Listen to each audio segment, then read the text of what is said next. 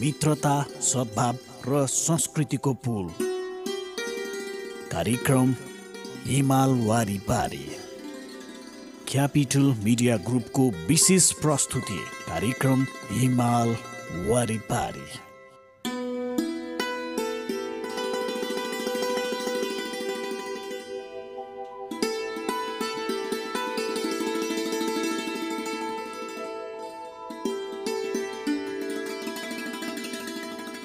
नमस्कार। Capital media ग्रुपको विशेष प्रस्तुति कार्यक्रम हिमाल वारिपारीमा यहाँलाई हार्दिक स्वागत छ। म विमल थापा। यो कार्यक्रम तपाईँले यति बेला काठमाडौँ उपत्यका लगायत आसपासका जिल्लामा Capital FM ninety two point four megahertz पूर्वाञ्चलमा Radio Sarangi one one point three megahertz Morang अनि पश्चिमाञ्चलमा Radio Sarangi ninety three point eight megahertz Pokhara मार्फत हामीलाई एकैपटक सुनिरहनु भएको छ। सँगै हाम्रा वेबसाइटहरू W W W dot CFM dot com र W W W dot radio Sarangi dot com मार्फत पनि तपाईँले हामीलाई संसारभर सुन्न सक्नुहुनेछ। हिमाल वारिपारीका हरेक श्रृङ्खलामा हामी हाम्रो छिमेकी मुलुक मित्रराष्ट्र चीन र नेपाल बीचको मैत्रीपूर्ण सम्बन्धका विविध पक्षहरूका बारेमा सामग्री प्रस्तुत गर्दै आइरहेका छौँ। नेपाल चीन सुखद सम्बन्धलाई झल्काउने गतिविधिहरू नेपाल र चीन बीचको आर्थिक सामाजिक तथा सांस्कृतिक सम्बन्ध एवं चीनका विषयमा विविध जानकारीमूलक सामग्री लगायतका विषयवस्तुहरू कार्यक्रममा प्रस्तुत गर्दछौँ। श्रोता कार्यक्रमको सुरु गरौँ चिनिया भाषाको यो एउटा गीतबाट।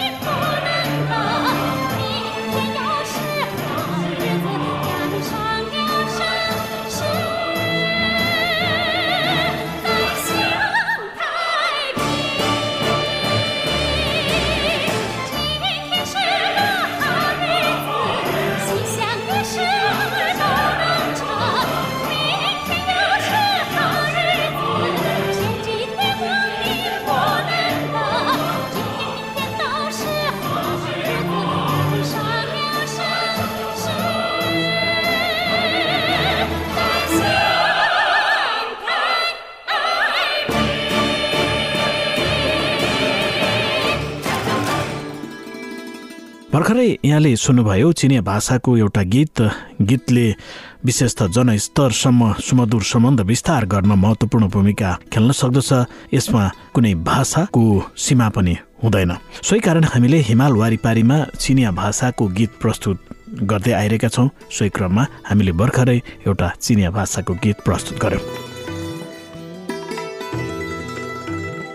श्रोता चीनका राष्ट्रपति सी जिनपिङबाट व्यक्त विचारहरूको समष्टिलाई सी विचारधारा भनिए पनि यो मूलत सन् उन्नाइस सय असी यता चीनले हासिल गरेको आर्थिक उन्नतिको बलमा संसारभर चिनिया प्रभावको विस्तारमा केन्द्रित रहेको छ।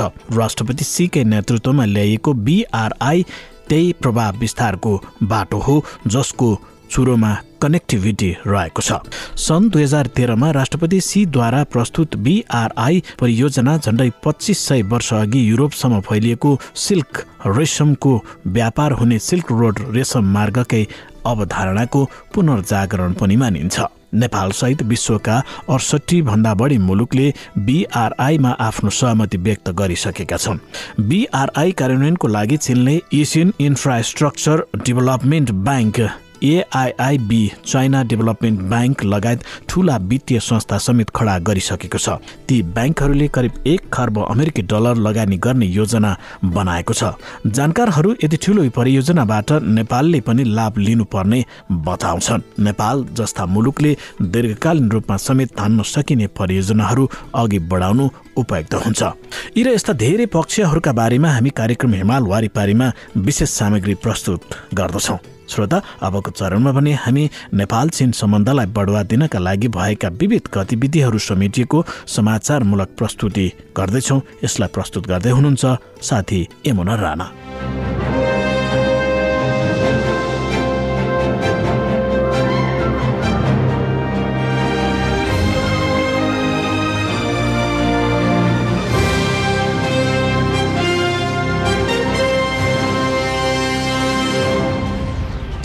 निरन्तर रूपमा असियानको केन्द्रीय स्थानलाई समर्थन गर्दै सम्बन्धित विभिन्न पक्षसँग क्षेत्रीय चौतर्फी आर्थिक साझेदारी सम्बन्ध सम्झौतालाई प्रवर्धन गर्दै जाने आशा गरेको छ। जसबाट क्षेत्रीय र विश्वव्यापी आर्थिक विकासको स्थिरताका लागि रचनात्मक भूमिका सृजना गर्न सकिनेछ। अगस्त अठाइस तारिक आयोजित नियमित पत्रकार सम्मेलनमा चिनिया परराष्ट्र मन्त्रालयका प्रवक्ता चाउली च्यानले उक्त कुरा बताउनु भएको हो। क्षेत्रीय चौतर्फी आर्थिक साझेदारी सम्बन्ध सम्झौताको मन्त्री स्तरीय भिडियो बैठक अगस्त सत्ताइस तारिक आयोजना भएको छ। सो बैठकपछि सार्वजनिक भएको संयुक्त वक्तव्य अनुसार बैठकले महामारीपछि क्षेत्रीय र विश्वव्यापी आर्थिक पुनरुत्थानको महत्वपूर्ण भूमिकालाई जोड दिँदै सम्झौतामा भएको हस्ताक्षरले एसिया प्रशान्त क्षेत्रको व्यापारिक लगानी र क्षेत्रीय आर्थिक एकीकरणलाई प्रवर्धन गर्नेछ। अगस्त अठाइस तारिक चीनको परराष्ट्र मन्त्रालयको नियमित पत्रकार सम्मेलनमा पत्रकारले अमेरिकी रक्षा विभागलाई उद्धृत गर्दै अगस्त छब्बिस तारिक बिहान चीनले दक्षिण चीन सागरमा ब्यालिस्टिक क्षेपास्त्र परीक्षण सुरु गरेको जसले क्षेत्रीय शान्ति र सुरक्षालाई खतरामा पार्छ भन्ने विषयमा चीनको धारणा सोध्नुभयो। परराष्ट्र मन्त्रालयका प्रवक्ता चाउली चेनले चीनको दक्षिणी सागरको सीमा द्वीप समूह नजिकको ठाउँमा चिनिया सेनाको तालिम कार्य चिनिया सेनाले गरेको नियमित कार्य रहेको बताउनुभयो। प्रवक्ता चाउले यो गतिविधि कुनै पनि देश बाट निर्देशित नहुने र दक्षिण चीन सागर विवादसँग यसको केही सम्बन्ध नरहेको भन्दै सम्बन्धित आरोपहरू आधारहीन र निराधार रहेको स्पष्ट पार्नुभयो। प्रवक्ता चाउले केही समयका लागि अमेरिकाले आफ्नो शक्ति प्रवर्धन गर्न र सैन्य उत्तेजनामा संलग्न हुनको लागि चीनको सार्वभौमिकता र सुरक्षा हितलाई हानि पुर्याउन बारम्बार र बृहत्तर रूपमा दक्षिण चीन सागरमा उन्नत युद्धको जहाज युद्धपोत र जहाजहरू पठाएको बताउनु भयो उहाँले अमेरिका दक्षिण चीन सागरमा शान्ति र स्थायित्वको विनाशकारी र समस्या समस्याकर्ता हो भन्दै अमेरिकाले दक्षिण चीन सागरलाई समस्याको केन्द्र बनाउने काम रोक्नुपर्ने औल्याउनु भयो र जापानी प्रधानमन्त्री सिन्जो आबेले राजीनामा दिने कुरामा चिनिया परराष्ट्र मन्त्रालयका प्रवक्ता चाउली चेनले अगस्त अठाइस तारिक नियमित पत्रकार सम्मेलनमा आफ्नो धारणा व्यक्त गर्नुभएको छ। उहाँका अनुसार यो जापानको आन्तरिक मामिला हो भने चीनले यसप्रति कुनै टिप्पणी गर्दैन। छिमेकी मुलुकको रूपमा चीनले जापानसँग आपसी सम्बन्धलाई लगातार सुधार गर्दै जाने इच्छा राखेको उहाँले बताउनु भएको छ। श्रोता तपाईँ कार्यक्रम हिमाल वारिपारी सुनिरहनु भएको छ। यो कार्यक्रम तपाईँले काठमाडौँ र आसपासका जिल्लामा Capital FM ninety two point four mega हर्सबाट सुन्न सक्नुहुनेछ भने पूर्वाञ्चलमा Radio Sarangi one one point three megahertz Morang अनि पश्चिमाञ्चलमा Radio Sarangi ninety three point eight megahertz पोखराबाट एकैपटक सुन्न सक्नुहुनेछ। सँगै हाम्रा वेबसाइटहरू W W W dot CFM अनियर dot com र W W W dot radio Sarangi dot com मार्फत पनि तपाईँले हामीलाई संसारभर सुन्न सक्नुहुनेछ। कार्यक्रममा हामी नेपाल चीन सम्बन्धका विविध आयामहरूको बारेमा चर्चा परिचर्चा गर्दछौँ। कार्यक्रममा भने यतिखेर एउटा छोटो व्यावसायिक विश्राम लिने बेला भएको छ। विश्रामपछि बाँकी सन्दर्भ लिएर फेरि पनि आउनेछौँ।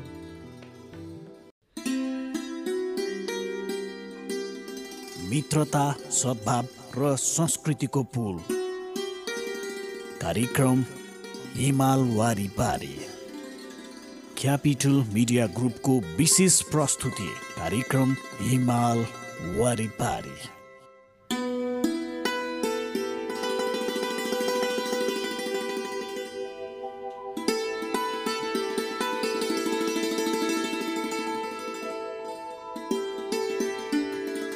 यो छोटो व्यावसायिक विश्रामपछि यहाँलाई फेरि पनि स्वागत छ श्रोता। तपाईँ सुनिरहनु भएको छ कार्यक्रम हिमाल वारिपारी। हिमाल वारिपारी यतिखेर तपाईँले काठमाडौँ र आसपासका जिल्लामा Capital FM ninety two point four megahertz सुनिरहनु भएको छ भने पूर्वाञ्चलमा तपाईँले Radio Sarangi one one point three megahertz Morang अनि पश्चिम अञ्चलमा Radio Sarangi ninety three point eight megahertz पोखराबाट एकैपटक सुनिरहनु भएको छ। सँगै हाम्रो वेबसाइटहरू W W W dot CFM dot com र W W W dot radio Sarangi dot com मार्फत पनि तपाईँले हामीलाई तपाईँलाई सुन्न सक्नुहुनेछ।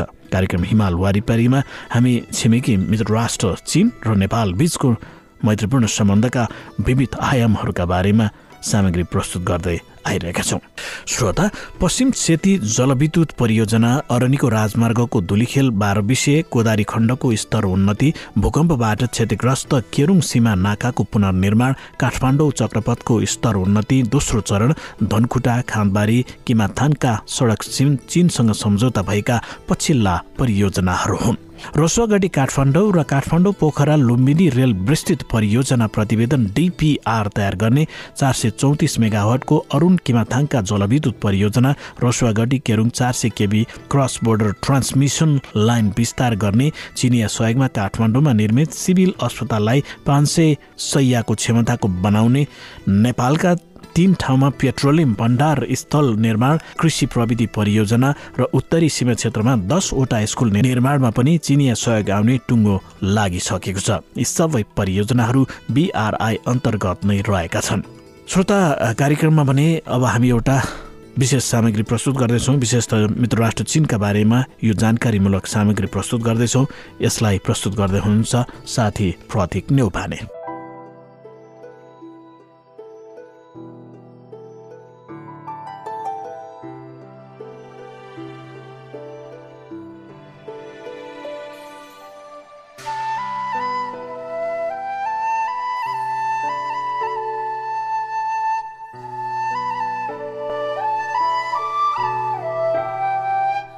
श्रोता कार्यक्रम हिमाल वारिपारीको आजको अङ्कमा हामी चिनका प्रसिद्ध वास्तु डिजाइनर ल्याङ छङको बारेमा यहाँलाई जानकारी गराउँदैछौँ।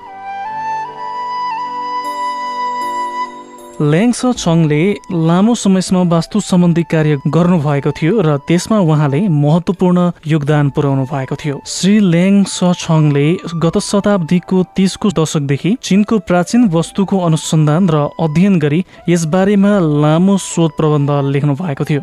वास्तुकलाको थप विकासका लागि ती शोध प्रबन्धहरूको ठूलो महत्व रहेको छ। ल्याङ छङले पेइचिङ सहरको सजावट र वास्तु डिजाइन बारे प्रशस्त सुझाव प्रस्तुत गर्नुका साथै पैचिङ सहरको सजावटमा पनि स्वयं आफैले भाग लिनु भएको थियो। उहाँले चिनको राष्ट्रिय चिनो जनयुद्ध स्मारक याङचौ सहर स्थित चेन चन नाम भिक्षुको स्मृति भवन आदि वास्तुहरूको डिजाइन कार्यमा पनि भाग लिनु भएको थियो। साथै उहाँले वास्तुकलाको जातीय ढाँचा बारेमा पनि अध्ययन गर्नु भएको थियो। सबैभन्दा पहिले वैज्ञानिक उपाय मार्फत प्राचीन कालको वास्तुको अध्ययन गर्ने र वास्तु सम्बन्धी रचनाहरूलाई तह मिलाउने चिनका विद्वानहरू मध्ये ल्याङ छङ पनि एकजना हुनुहुन्छ। उहाँको लामो शोध प्रबन्ध नै चिनको वास्तु क्षेत्रको अमूल्य सम्पत्ति हो। उल्याङ यौङ ओल्याङ न्योको जन्म सन् उन्नाइस सय बाइसमा भएको हो।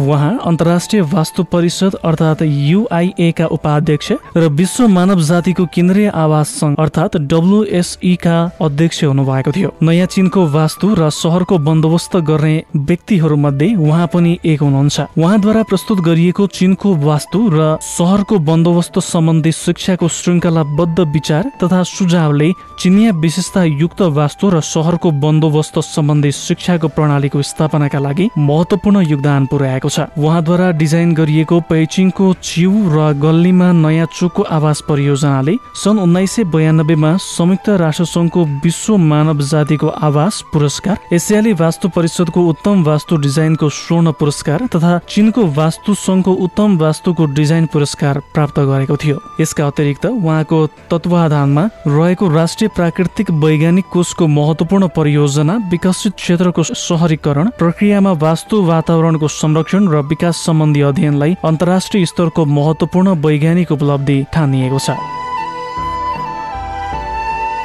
चाङ खाइची चाङ खाइची नयाँ चीनका पहिलो पुस्ताका वास्तु डिजाइनर हुनुहुन्छ। उहाँ सन् उन्नाइस सय बाह्रमा साङहाईमा जन्मनु भएको थियो। सन् उन्नाइस सय पैँतिसमा नानसिङ केन्द्रीय विश्वविद्यालयबाट स्नातक गरेपछि उहाँ क्रमशः पेइचिङ वास्तु डिजाइन अध्ययन प्रतिष्ठानका प्रमुख डिजाइनर वास्तु सम्बन्धी पेइचिङ सरकारका सल्लाहकार र चीनको वास्तु अध्ययन संस्थाका उपप्रमुख रहनु भएको थियो। सन् उन्नाइस सय नब्बेमा उहाँलाई चीनको निर्माण मन्त्रालयद्वारा प्रसिद्ध वास्तु डिजाइनरको उपाधि प्रदान गरिएको थियो। उहाँले चिनको थेन आन मन चोकको दर्शक मञ्च क्रान्ति सङ्ग्रहालय ऐतिहासिक सङ्ग्रहालय ट्याउ यु थाई होटेल आदि संरचनाहरूको डिजाइन गर्नुभएको थियो। याङथिङ पाउ सन् उन्नाइस सय एक्काइसमा अध्ययनका लागि अमेरिका जानुभएको थियो। उहाँले सन् उन्नाइस सय चौबिसमा एमर्सन प्राइज प्रतियोगितामा पहिलो पुरस्कार तथा अमेरिकाको म्युनिसिपल आर्ट सोसाइटी प्राइज प्रतियोगितामा पहिलो पुरस्कार प्राप्त गर्नुभएको थियो।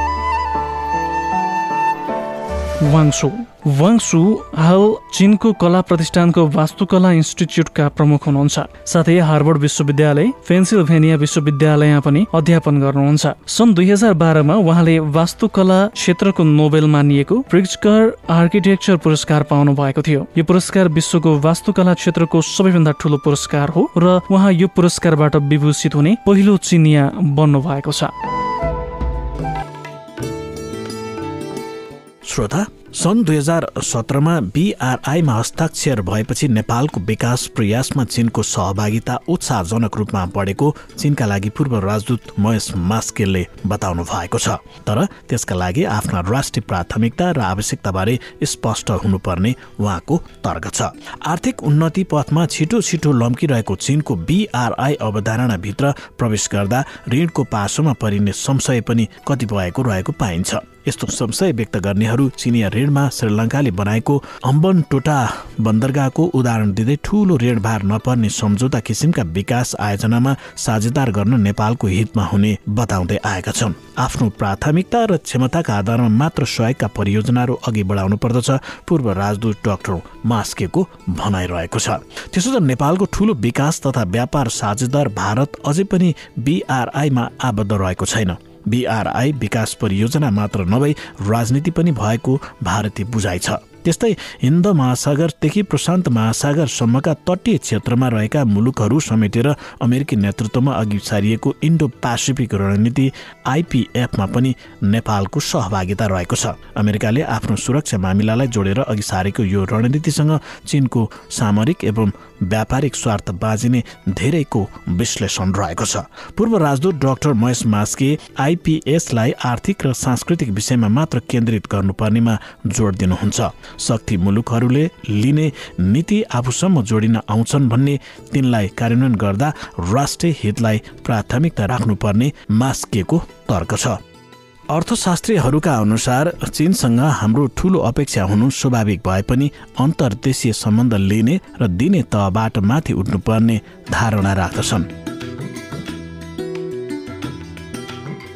श्रोता यी र यस्तै सामग्रीहरूसँगै आजको कार्यक्रमको हामी अन्त्यतिर आइसकेका छौँ। यतिन्जेल कार्यक्रम सुनेर साथ दिनुभयो। तपाईँलाई धेरै धेरै धन्यवाद। त्यसै गरी कार्यक्रम उत्पादनमा साथ दिनुहुने साथीहरू प्रतीक नेउपाने यमुना राणा र प्राविधिक मित्र सुरेन्द्र भण्डारीसँगै कार्यक्रमको अन्त्यमा यो चिनिया भाषाको अर्को गीत प्रस्तुत गर्दै म कार्यक्रम प्रस्तुता विमल थापालाई पनि बिदा दिनुहोस्।